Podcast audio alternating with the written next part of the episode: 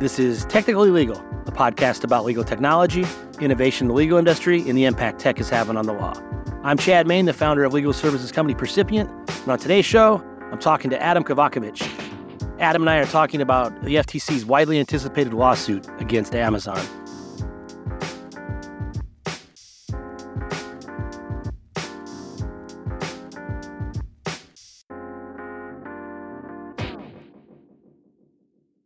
Today's show is squarely focused on the impact tech is having on the law. I have a conversation with Adam Kovacevich. He's the founder and CEO of the Chamber of Progress.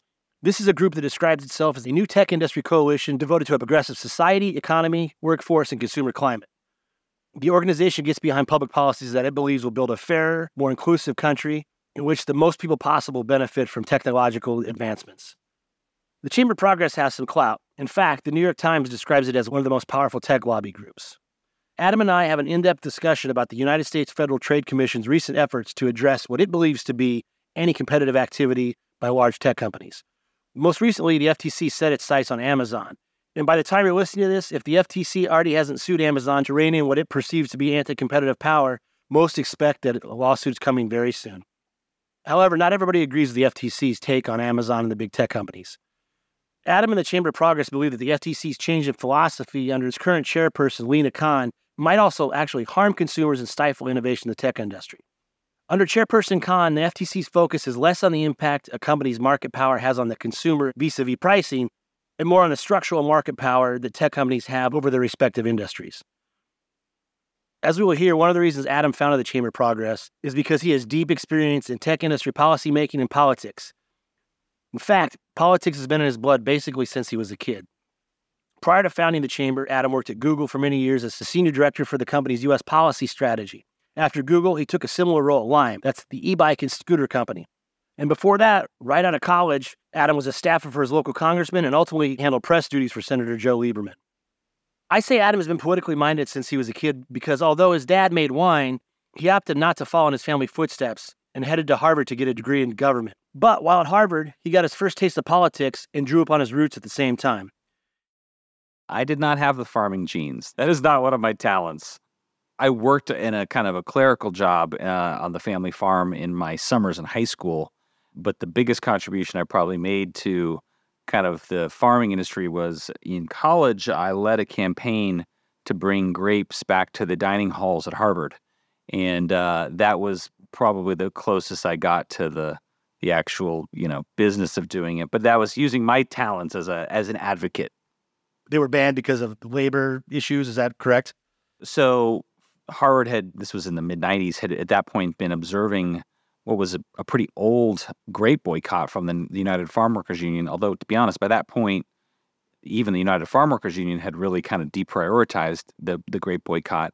So it was somewhat odd that Harvard was still observing it officially. I don't even know that the dining hall administration realized that they were.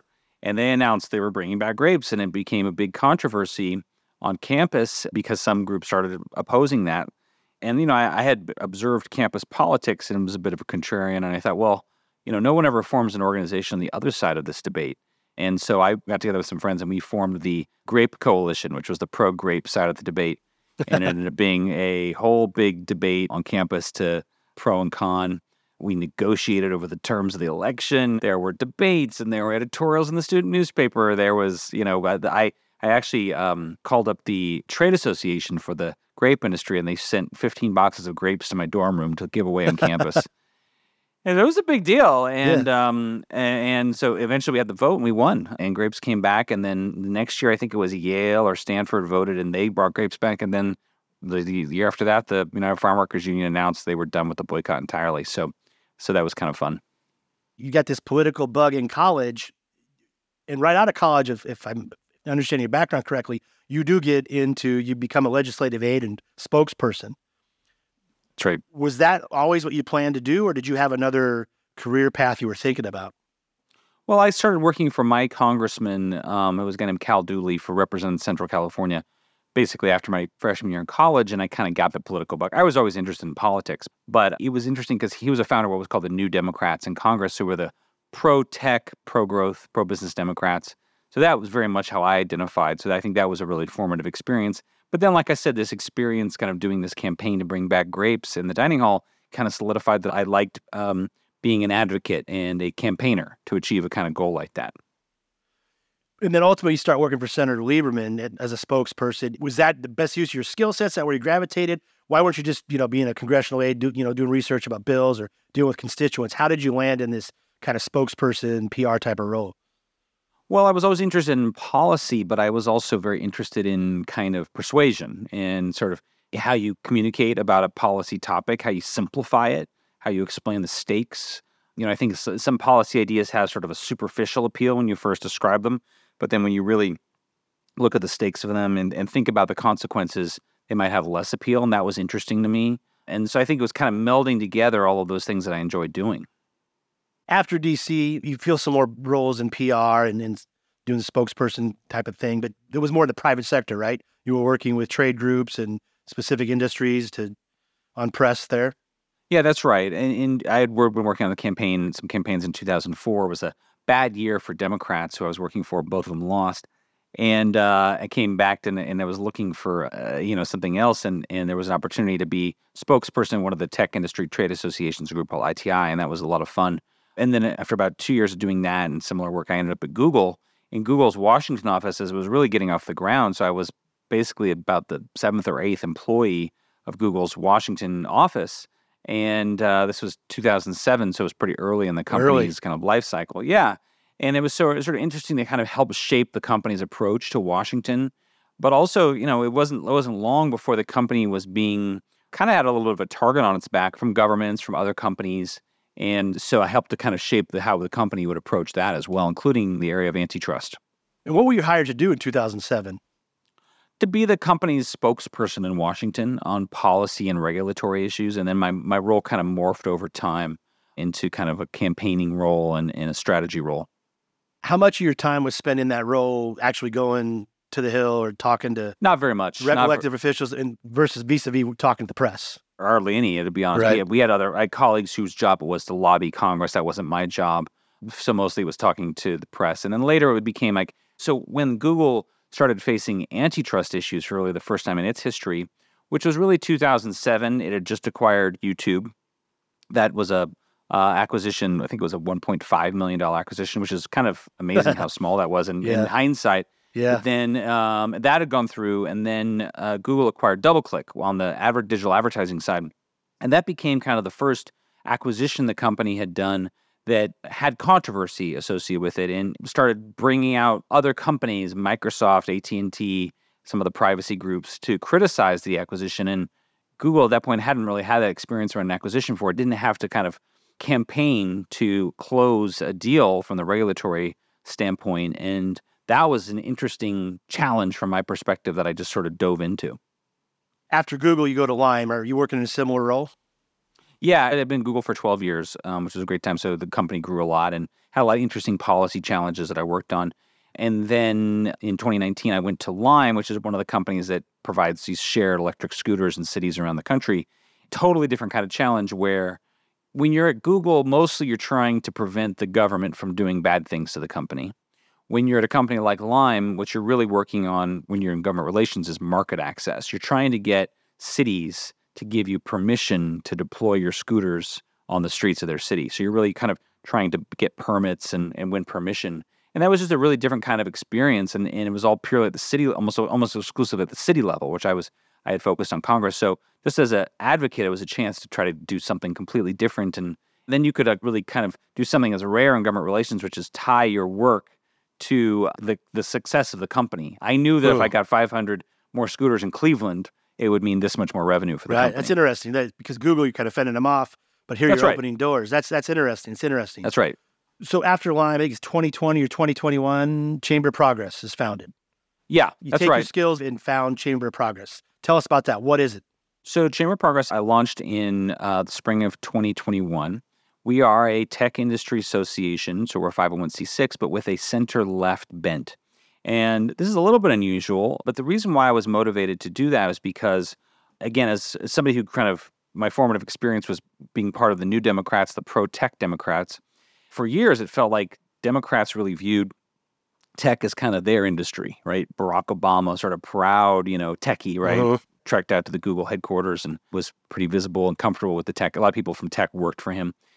Eh, what I started noticing really around 2016, around the time that Trump got elected, was some Democratic policymakers in both federal and state level started taking a more negative posture towards tech as an industry. And to some degree, I understand that because Democrats always have a concern about power, particularly corporate power, and tech had gone from being maybe a little bit like cute and cuddly to being, you know, among the most powerful companies in the country and in the economy. So that makes makes a lot of sense. But it struck me that some policymakers, particularly Democrats, were rushing to regulate the companies in ways that were kind of at odds with their own voters' feelings. There was a big debate in California about gig work, where you had the legislature, Right. Democratic legislature, reclassify gig workers as employees. When that same question was put to the, the voters of California, again, this is a blue state, they voted to respect gig drivers' independence and, and their status as independent contractors. And yet, you know, these voters were also electing those same representatives. So there's something that was kind of amiss here. And I was interested in sort of closing that gap because I generally believe that, you know, many Democratic voters were pretty happy with the tech industry and tech services, felt like they liked the value that it provide in their lives, and also that, you know, they'd love to see kind of more tech jobs and opportunity come their way. And so it was worth having a debate among Democrats within the Democratic side about where to go forward on tech regulation. So that's really our mission. We only focus on the debate on Democratic policymakers and um, sort of found premise on the belief that technology has been a net positive for a lot of traditional progressive goals, getting more goods to people, more information, lowering the cost of goods, more services to people. All those things have been true. Technology, it's not assured that our technology will continue to do those things, but generally speaking, it has. And so we should sort of focus on how do we sort of maximize the good of technology and, of course, cabin and, and try to prevent the bad. Now, you said you focus on Democratic lawmakers. Is that because on the other side of the aisle, they're generally more pro business and less, maybe less hostile to tech? Well, it's interesting. The normal alliances have really been completely altered, where, you know, I think Right. historically you had a general sense that like Republicans were the party of business and Democrats were the party of anti business or labor. Wow, I just think that's in some ways the, the exact inverse right now. Like, I mean, I really think like if you look at a lot of companies, they're based in big cities, they have big, Right. diverse workforces. Those cities are generally Democratic. A lot of executives are Democrats. A lot of companies are very committed to uh, principles of inclusion and diversity. Business, in some ways, I sort of feel like Republicans liked business when business was on their side and voted solidly Republican. But of course, you know, the last couple of years, you've seen more and more Republicans kind of say, well, you know, it's not too much that we love companies. We liked them when they were agreeing with us, right? But I think that Trump took the party in less of a free market, free enterprise direction, more in kind of a populist MAGA direction, where it's less about companies are not seen as part of that. I think that actually, in some ways, people at companies are kind of up for grabs politically, and frankly, a lot of them are Democrats, and they don't like everything the Democrats do, but certainly agree on a lot of social issues, even redistribution, taxation issues. Maybe don't love all parts of the Democrats' regulatory agenda, but agree on a lot of on a lot of the core issues. So we're going to talk about Amazon and antitrust specifically here in just a second. But before we get there, tell us about some other initiatives and some other things the Chamber of Progress is working on, other companies and other tech issues that are on the radar. So I think we really work in three big categories. So the first category I call technology policy. So for us, that's antitrust, privacy, online speech issues, content moderation, some of the big issues that you see a lot in the news affecting Amazon, Google, Facebook, Apple. A second category for us is what we call civic innovation. So that's really technology services that sort of are more connected to your experience in a community. So, for example, delivery services like Uber Eats and DoorDash and Grubhub, gig work, autonomous vehicles, which, are, of course, you know, I think are expanding in a number of cities across the country, home sharing, peer to peer car sharing, things like that, sort of these innovative services in this sort of sharing economy. And then the last big area is financial policy, where we focus a lot on both crypto, digital assets, as well as fintech policy. So those are our three big areas. And then we also speak up on social issues. So we've spoken up on voting rights, we've spoken up on LGBTQ issues, especially when we've sort of seen policymakers, particularly in states and in red states, go after companies on those issues. When we come back, Adam gets into the nitty gritty of the FTC's current battle with Amazon. I'm Chad Main, and you're listening to Technically Legal. This podcast is brought to you by Percipient, a legal services company powered by technology. Percipient helps legal teams tackle legal operations, electronic document review, and process automation. Percipient services include managed document review, subpoena compliance, cyber incident response, and also helps legal teams provide clients with process driven legal support. To learn more, visit percipient.co. Percipient. Legal services powered by technology. We're going to get back to my conversation with Adam Kovacevich about the FTC and Amazon in just a second. But before we do, I want to direct you to tlpodcast.com. There you'll find an episode page about this episode and every episode we've done in the past. On those pages, you'll find links to more information about our guests and some of the stuff we talk about. All right, let's get back to my conversation with Adam Kovacevich, the CEO of the Chamber of Progress. I think in some ways this goes back to the thing that probably first put Lina Khan on the radar, policymakers and, and legal scholars, which was in 2017, six years ago now. She wrote a paper about, I think it was called Amazon's Antitrust Paradox. And it was generally focused on this idea that maybe Amazon's behavior doesn't violate the traditional way in which the antitrust laws have been applied, particularly since much of it is has a clear pro-consumer justification. But lower prices, access and lower, lower prices. prices in particular, yeah, lower prices in particular. But that she argued that it had some of their practices had a negative impact on suppliers, on sellers, and on and on competitors, and that antitrust law ought to be expanded to consider those impacts more holistically, which of course is you know is a departure from from antitrust law generally. Generally, antitrust law has been focused on stimulating competition, not protecting competitors. And but this was you know very much of concern. And again, she sort of viewed Amazon as sort of like the main company that she was concerned about. Through the years, she you know she then worked on the Hill and she worked on a big report on big tech and included many of the same points about Amazon as well as about Google and uh, Microsoft and uh, Apple and Facebook. And, you know, she's been the chair of the FTC for the last two years. And the FTC has actually had two cases, one of which is still opening on Meta, company formerly known as Facebook and antitrust. But last year, she directed the FTC to devote more resources to investigating Amazon.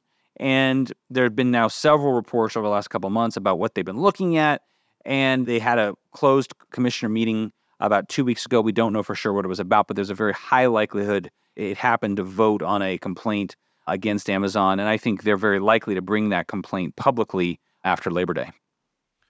You said something there that she said that the, the kind of FTC's current MO and Lina Khan specifically in reference to her note was kind of expand the government's reach with antitrust. But she would argue, she's just going back to the roots of the Sherman Act. You know, it's the Sherman Act wasn't there necessarily to make sure that consumers had the lowest price. It was to make sure that there was diversity in the marketplace and you just didn't have one person controlling everything. That definitely is, I think, is what she would argue. And, and certainly her argument and, and some of her allies' arguments are that she's going back to what she believes is the original intent of the Sherman Act and the competition laws, more so than kind of the way the law has developed with things like the consumer welfare standard over the last, you know, 30, 40 years. And so I, I agree with you. I think that that is part of her argument. So it's in some ways, though, it's kind of expressly rejecting the precedent that's been set over the last 30 or 40 years in antitrust law in favor of a, of a different vision, what some people call sort of a neo Brandeisian vision. So your concern is that if the FTC prevails or more regulations hammer companies like Amazon, that tech companies, it'll be harder for them to innovate. So why do you think that? Because just when I think about it, I would think, well, maybe if you just have one company trying to control the market, maybe they're not as motivated to innovate because they've got the market. So, what about this kind of regulation would stifle innovation from others? Yeah, I think actually my argument is a little bit different in the case of Amazon, which is that I think that the aspects that the FTC seems to be looking at it as likely to sue Amazon over are really mostly about Amazon Prime. Prime. And Amazon Prime is something that customers really love. They love the two day shipping, they love the discounts, they love the convenience, they love all the other perks that they get as part of that. And so I guess, you know, in this case, part of my argument here is that in a place where most consumers see something great, Chairwoman Khan sees something nefarious. And not only that, you know, is if the lawsuit is successful, she would make Prime much less useful for consumers and probably make Amazon itself as a service work less well for consumers. And so it's not so much about innovation per se. I think in this case, it's pretty narrowly tailored to, you know, what is the problem here that she's trying to fix? I, I don't think she's had masses of Prime customers writing to her saying that they don't love Prime or they're really upset with Prime. So my argument is a little bit different that I just I find this a very strange area for her and the agency to focus on given with her very high rates of satisfaction with Amazon Prime. Yeah, that's an interesting point because I think I saw it was your organization that did a, a study and it's like high 80% like Amazon or their Amazon Prime. Yeah. People in the government are there to serve the populace and the, the constituents and stuff. I know it's an administrative agency, not elected official, but still, at what point does the actual desires and the benefit of the consumer come into play here? You know, that's a, that's an interesting yeah. point that everybody's happy. I think that's right, and I but I do think there's a little bit of a you know she staked a lot reputationally on going after Amazon, and were she not to then do anything, bring a case against Amazon, it might you know in her mind or at least her supporters' mind seem a little bit odd. But I agree with you. I mean, so for example, there was an interesting um, moment a couple of months ago where the FTC was asked to spend more time studying the electric utility industry, the power industry, to see whether companies have engaged in monopolistic pricing or, you know, have basically been kind of screwing customers in terms of how much power costs, right? And I think you can look at that and you say, that would have made a lot of sense, right? That that would make a lot of sense for the FTC to look at. But Khan actually told Congress, who had inquired about this, that the FTC didn't have the resources to do it. Of course, they've used resources on things like this investigation against Amazon. They've used resources litigating against Facebook for this virtual reality deal that they lost. And so they've used resources on other things. The the resources are are finite, so they have to make certain choices. And I just I think she's pursued cases that are much less about pocketbook impact to consumers than instead about advancing some kind of ideological or even academic agenda. That's an interesting request of her because, to your point right there, her argument is look, low prices aren't the be all end all. But in her note, she ends up saying you got two options here, right? In her in her opinion, you can either proactively try to rein in tech before it becomes a problem, or you regulate it like a common carrier or a or a, a utility. So that's interesting that they didn't want to do that because maybe it supports that argument, right? Like, hey, you know, you, you know why prices are low because we do. We it's a public utility that we regulate.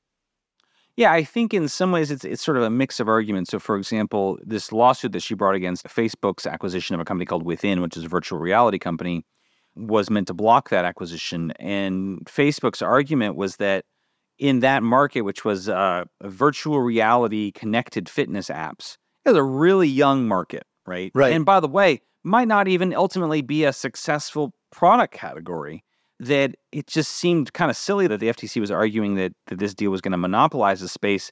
Is there anything to monopolize? And is the market so small that it's so insignificant? So I think that's at odds with her argument that like you, you have to kind of nip consolidation in the bud as soon as possible. I also think there's a little bit of like just sort of revisionist history. So for example, you know, Google acquired YouTube for I think it was for 1.5 billion dollars, maybe it's maybe it's 3 billion. Anyway, a relatively low amount. It wasn't a foretold thing that that acquisition would be successful, right? A lot of acquisitions, I worked on a lot of acquisitions at Google, were not successful. They were not successfully integrated into the company. They didn't become successful products. Same thing with Facebook's acquisition of, of Instagram and WhatsApp. They were successful, and credit to Facebook for doing for integrating them successfully. But it wasn't a foregone conclusion that that was going to happen. And so, in some ways, this lawsuit that she's filed against Facebook in particular, which is going on for a couple years now, is trying to penalize the company for integrating an acquisition too well. And that just seems not quite right. There's an interesting point raised in, in these arguments too about how you should look at the structure of a of a market, not just the consumer impact. But one of the arguments, I'll paraphrase, but that it's harder for smaller entrants to come in because the big guys have so much data and so much power what about that though? What about the fact that Google has so much information on us? I'm a Google guy. They, they know everything that I do. or Amazon. You know, I'm a big Amazon guy too. I, I use Yeah. to buy everything, and they know. So, what about that? I mean, what did you know? The little guy, like if you and I decide to start a business that sells shower curtain rings, you know, we have to go to Amazon Marketplace. We're starting blind, you know, but Amazon has all the Yeah. information. What about that argument? Well, I think that for any new business, there are definitely going to be some barriers to entry, and so to pretend that otherwise is not, you know, not not realistic. If you're a brand new company, for example, you're going to have to spend a good amount of your budget on marketing, just making the customer aware, and so you're going to have to raise that money for marketing awareness before you have any revenue, and that's just going to be part of your business plan. I think it depends. If you're going to start a new general purpose search engine to compete with Google tomorrow, it better have something really different and unique and amazing because otherwise I don't think the world is going to care, right? That You don't have Right. a right to compete. You don't have a right to take market share from Google if your service is not contributing anything. So there was a company called Neeva which has complained about Google in the antitrust realm. After giving it a go for several years, they were bought earlier this year and kind of folded. But their model was they were going to be ad free and charge users $5 a month for their service. And I think ultimately that was not a winning business proposition. There were not enough people who were so bothered by ads that they were willing to pay $5 a month for something they can get on Google, you know, for free. And so is that Google's fault that Neeva didn't do anything differentiating? I think a contrast is, you know, last fall or December when OpenAI opened up public access to Chat GPT, it scared Google because Right. people, you know, when they use it, they're like, well, I'm getting this amazing, you know, answer that d- doesn't require me to like hunt and peck around the, the internet for my answer. And it should scare Google. And by the way, Google's sort of caught up with that and now is doing its own thing. And that's wonderful. I think that's great. But the ability of, of Chat GPT to um, succeed was because it was doing something completely different than what Google was doing in Google search. So that makes a lot of sense. Right, but wouldn't they say to you too? Well, that Adam, that's that's about ninety percent true. But OpenAI had a lot of deep pockets, including Microsoft. They were Yeah. coming in with a little bit of an edge. Of course, but I mean that's kind of my earlier point. Like I, I don't think we don't have a business or product environment where you have a right to get in front of a prospective customer for free or a government granted right to do it. You have to attract investment. You have to go out and market yourself. Like you have to do these things. And so I think the thing that the government looks for in antitrust is whether there's some kind of structural lock-in. That's the key. So is there some kind of thing that's really, you know, contractually binding a consumer to use Google, right? When I worked at Google, we'd say competition is one click away. When again, Chat GPT showed up, people could try it and they weren't locked into Google. You can extract your data from a lot of these services, bring them over to a new service. So that's what the antitrust enforcers usually look for was sort of these structural barriers. That raises another interesting point. You just said when you work at Google, the mantra was competition's one click away. This is what kind of got me as interesting when I was preparing for the podcast today. So, the way tech companies, the big tech companies, win is their moat. Like they just dominate the market. That really, except for Standard Oil, maybe that really didn't happen back in the day that much. So, like the whole business dynamic has changed. So is that a good or bad thing that basically to win whatever race we're in, AI or search for Google or sale, you know, online seller for Amazon, is it a problem that generally to win, you need one company is going to win? Well, I think every, you know, you're right. Every business is seeking a moat, and uh, that doesn't mean the moat has to be anti-competitive. You should achieve your moat through legitimate means and preserve it through legitimate means by always winning through quality, like not locking consumers in artificially or preventing them from leaving. And so I think that's like a, a challenge. One of the things I see is particularly among the big four companies, Google, Amazon, Apple, Meta, some extent Microsoft too, they're all pretty paranoid in a, a competitively paranoid, which is to say they don't want to get left out of the hot new thing. And if they see somebody else succeeding in something, they're going to try to get in it. I think that's great. Sometimes people decry that as a bad thing.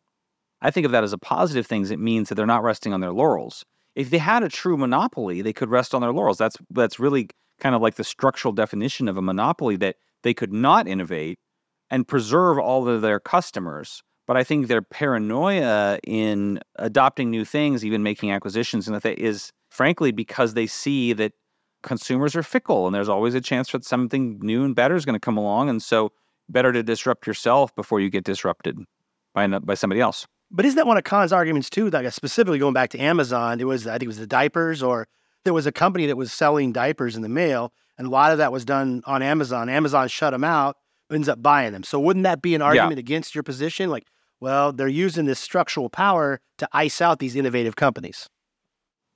If you go back to the report that she wrote as a staffer for the congressional committee, I'm I'm almost positive that they mentioned the diapers.com uh, acquisition as an example of this. I think at the time it was certainly true that if you look at the market for diapers, if you combined Amazon's share and diapers.com's share, I'm almost positive that was a below 50%. Still a lot of people buying diapers at the grocery store, at Walmart, at Target, right? So people kind of forget that sometimes. I think too along these lines is you it's your position that if you come down hard and regulate Amazon, you're actually going to hurt the smaller guys, the people that sell people the stuff in the marketplace, and you're going to kind of stifle consumer options and access to those goods.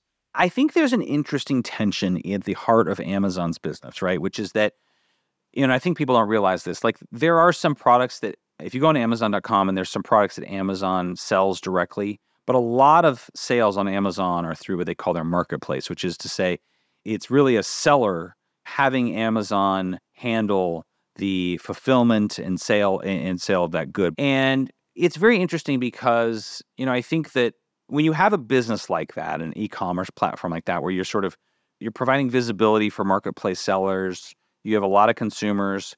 Some people call a three-sided market because you've got the platform, you've got the seller, you've got the consumer, right? And you really need to keep all of them happy. They've also have advertisers.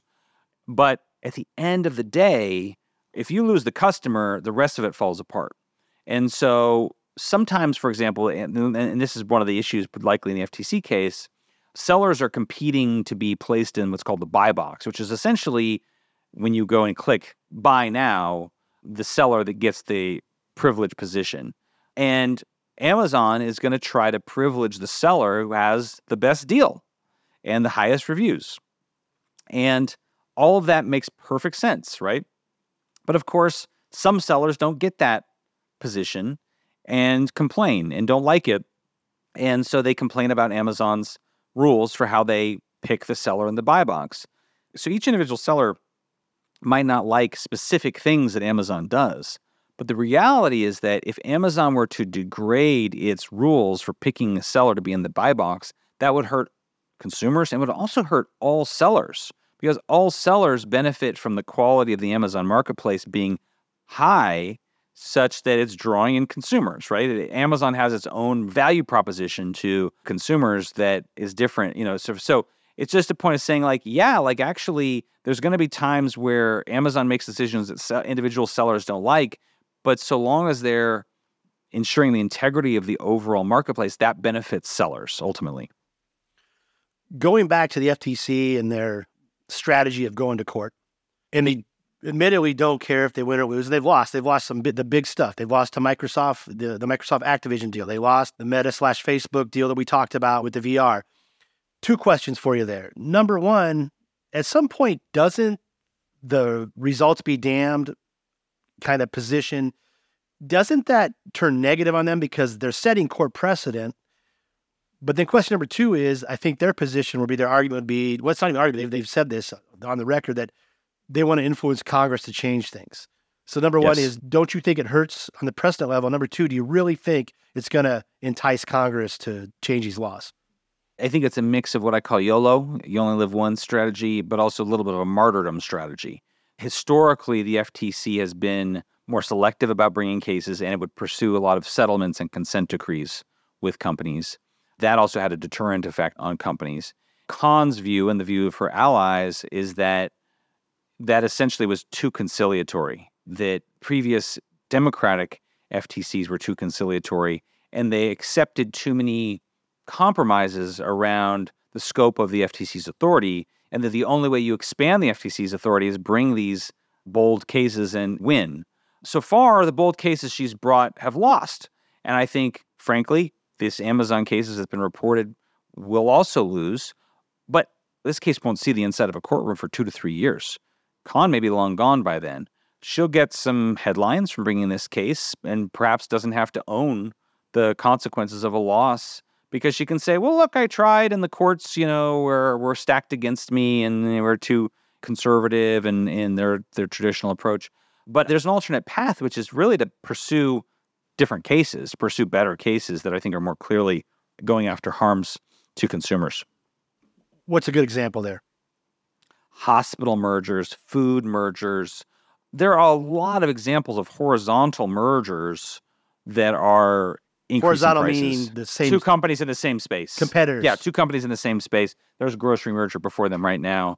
I think the, the, the case for those things will increase prices for consumers is much greater than what she's gone after vertical mergers. Like the uh, Meta virtual reality case was a vertical merger, meaning that they were not in the same space, they were not in the same product space, but they were sort of at different layers.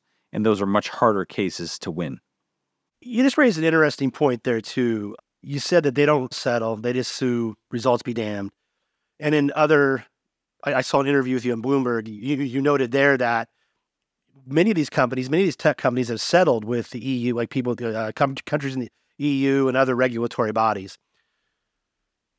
At some level, that kind of goes against her argument in the note because at the end of the note, like I said, she she says two things: you can either regulate them like a common carrier or public good, or you can try to you know put in some laws to try to to nip this stuff in the bud. Because wouldn't a settlement be just that? I mean, you you've got the the tech company coming to the table and is going to give the FTC something instead of get 100% of this deal they were working on, they're going to get 75 or whatever. So isn't that the same result? Yeah, in fact, there's one likely aspect of this case that I think will illustrate that, which is that this link between Amazon Prime and what's called fulfillment by Amazon, which is if right today, if a product is labeled as Prime, a Prime uh, eligible product in Amazon, it is almost certainly shipped through what's called fulfillment by Amazon, which is to say that, you know, let's say you run a, a silverware company and you want to sell through Amazon well, fulfillment by Amazon means you send your stock of silverware to an Amazon warehouse. They fulfill the order. They ensure that it meets the two day shipping guarantee. They handle all that. And you pay Amazon a fee, a commission for using fulfillment by Amazon. Some sellers have complained about that. They say, well, we want to be labeled as Prime, but we don't want to use fulfillment by Amazon. And in fact, Amazon for years has had a program called Seller Fulfilled Prime which would let a product still be labeled as prime, but let the seller use their own means of shipping. One of the problems they encountered with this program is that there was no quality controls. And so, you know, consumers would buy good and they would say, oh, well, this is prime. And then if the seller was using seller fulfilled prime, it wasn't getting there in two days. So they, Amazon wasn't making good on its promise. But last year, the European Union struck a settlement deal with Amazon on this point, and they essentially agreed that the solution was that sellers should be allowed to use seller fulfilled prime, but that Amazon can enforce certain standards that sellers meet and through the seller fulfilled prime program. That to me is a really good balance of okay, give a seller another means of getting this good there, but also ensure pretty high customer service standards so that Amazon continue to make good on the sort of the value of Amazon Prime. They came to a pretty good accommodation there. If Lina Khan wanted to, she could probably sit down with Amazon and say, "We're interested in the same kind of arrangement here in the United States. Let's deal. Let's let's work out settlement." But she hasn't, and I don't think she will. That's not her style. So it strikes me as kind of wasteful that you have a situation like that where there's an issue that they've identified that the even the Europeans who are not seen as reasonable usually settled on, and yet she seems poised to litigate instead. How do you protect against this? One of the arguments, even back in the day, in support of antitrust laws was you don't want a company, you just don't want a monarch to run an industry, be subject to the king, because not only they have power, they have the money, and then they can start controlling government and who's elected and that. So, how do you prevent against that in this day and age where, you know, like we talked about, a lot of tech companies, they that's the market. There's just one person because they win the vote. How do you protect the electorate and the, the citizens of a country from one company or many companies controlling their elected officials? In terms of kind of political political influence, things like that. Yeah, political influence, campaign. You know, Yeah. obviously, if you, your company has more money to donate to a political candidate than maybe someone else that I want to elect uh, as an individual. Yeah. Well, it's funny because I see a lot of political scrutiny of big tech. They're all big political donors too, but I don't think their political donations are sparing them any political or regulatory scrutiny. And by the way, it shouldn't. It really shouldn't. You're a big, powerful company, a lot of influence on the economy and this and society. You absolutely deserve scrutiny, and so that comes with the territory. The distinction I would draw is what is the problem you're trying to solve and what is the solution? And does the solution make things better or does it make things worse? And I think right now, particularly with respect to big tech, we have a lot of politicians who sort of, you know, they're bad and powerful. And so therefore we should do X. And X is a really sweeping response as opposed to kind of a narrowly tailored intervention. And so I think we are headed hopefully towards a more productive moment where we regulate tech like we regulate other industries, which is to say, we focus narrowly on the problem to be solved and don't try to do everything with the regulation. Adam, I appreciate your time. If people want to get a hold of you or learn more about the Chamber of Progress, where should they go? I'm on Twitter at Adam Kovac, and Chamber of Progress is online at progresschamber.org.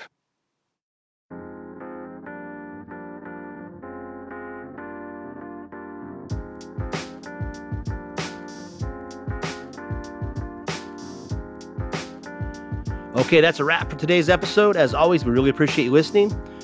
If you want to subscribe, you can find us on most major podcast platforms like Apple, Spotify, Google, Stitcher, etc. Also, if you like us enough, I hope you leave us a favorable review. Thanks again for listening. Until next time, this has been Technically Legal.